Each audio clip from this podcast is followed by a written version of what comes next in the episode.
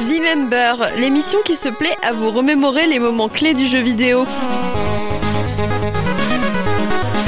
Présenté par Florian.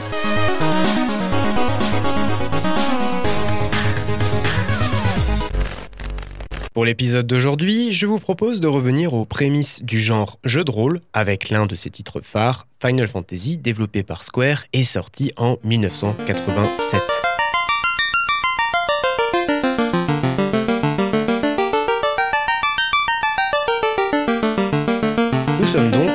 1987. Square, après quelques années de production vidéoludique ayant considérablement marqué le marché japonais, commençait à affronter ses premiers gros problèmes financiers. La faute notamment à la sortie de tout un ensemble de jeux qui étaient certes globalement encensés par la critique, mais qui peinaient à effectuer une percée décisive. Le moral chez Square était donc au plus bas, plus spécifiquement chez l'un de ses membres clés, en la personne du game designer Hironobu Sakaguchi. Ce dernier, en plus de devoir affronter les désillusions commerciales chez Square, avait toujours eu l'envie de réaliser un jeu de rôle, son jeu de rôle. Une proposition jusqu'alors systématiquement refusée par Square par crainte d'un énième échec. Mais la sortie et surtout le succès d'un certain Dragon Warrior, plus connu chez nous sous le nom de Dragon Quest, a complètement changé la donne. Sorti en 1986 au Japon sur Famicom, Dragon Quest était pour l'époque la première véritable tentative de réalisation d'un RPG sur console de salon. RPG pour Role Playing Game, jeu de rôle. Une tentative qui, il faut le dire, avait initialement peiné à susciter une forte adhésion de la part des joueurs. Mais au courant de l'année suivante, le jeu a fini par s'écouler à plus d'un million cinq cent mille exemplaires. Cela poussa Square à revoir sa copie et à céder face à un Sakaguchi qui était certes satisfait de pouvoir enfin réaliser son propre RPG, mais surtout bien décidé à quitter l'industrie du jeu vidéo si sa création ne rencontrait pas un véritable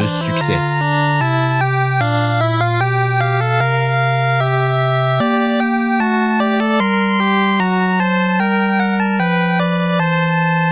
Au niveau des sources d'inspiration, il y avait bien évidemment l'intemporel Donjons et Dragons, le jeu de rôle papier étant à la base de n'importe quel RPG et d'un nombre incalculable de jeux vidéo. Une inspiration plus occidentale, mais qui avait considérablement rythmé l'enfance de Sakaguchi. L'implémentation des faiblesses, un zombie va être sensible au feu, ou à l'inverse, les monstres faits de feu seront sensibles à la glace, est par exemple directement tiré de Donjons et Dragons. Il est aussi possible de citer le système de job, comprendre par là qu'au début du jeu, il est laissé la possibilité aux joueurs d'assigner un job pour travail à chacun des quatre guerriers de la lumière contrôlable, et ce parmi six jobs, respectivement le guerrier, le voleur, le moine et le mage noir, blanc et rouge. Une fonctionnalité intéressante qui reprenait encore la liberté d'approche proposée par les donjons et dragons, mais qui surtout détonnait avec Dragon Quest ou d'autres jeux à l'approche plus classique qui contraignaient le joueur à incarner un personnage prédéfini. Concernant la musique du jeu, c'est un certain Nobuo Uematsu qui est aux manettes, un compositeur qui était bien connu de Sakaguchi puisqu'ils avaient déjà travaillé ensemble par le passé sur de nombreuses productions chez Square.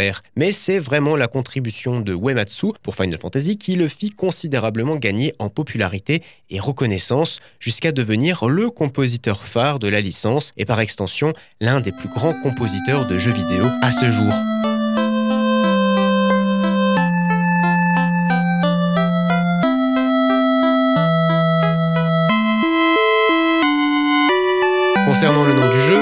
De théories se sont affrontées. La plus célèbre mettant en avant les difficultés financières de Square pour l'époque avec leur envie de réaliser un dernier grand succès commercial qui les sauverait de la faillite. Ou encore l'envie pour Sakaguchi de faire une dernière tentative de création qui, si elle échouait, le pousserait à quitter l'industrie du jeu vidéo. Toutefois, l'idée d'appeler leur jeu Final Fantasy, pour la dernière fantasy en français, semblerait être plus d'ordre pragmatique. En effet, Sakaguchi avait prévu depuis le que son jeu pourrait se prononcer FF ou FUFU en japonais. C'est pour cela que le nom initial se devait d'être Fighting Fantasy un nom qui fut modifié car ce dernier était déjà pris. Ainsi, selon les mots de Sakaguchi, je cite, Même s'il s'agissait effectivement d'une situation où j'étais dos au mur, n'importe quel mot commençant par F aurait été bon. Une jolie théorie donc, mais qui semble en partie erronée.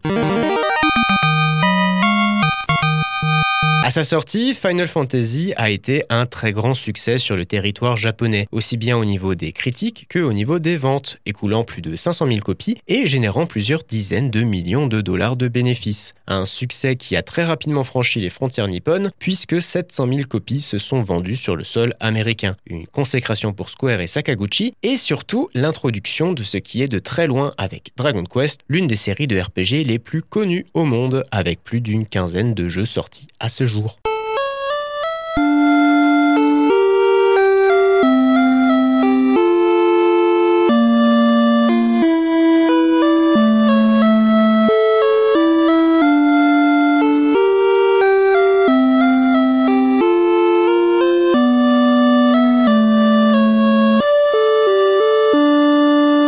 C'était V-Member, l'émission qui se plaît à vous remémorer les moments clés du jeu vidéo. Rendez-vous au prochain épisode pour un nouveau bain de nostalgie teinté de culture vidéoludique. Prenez soin de vous.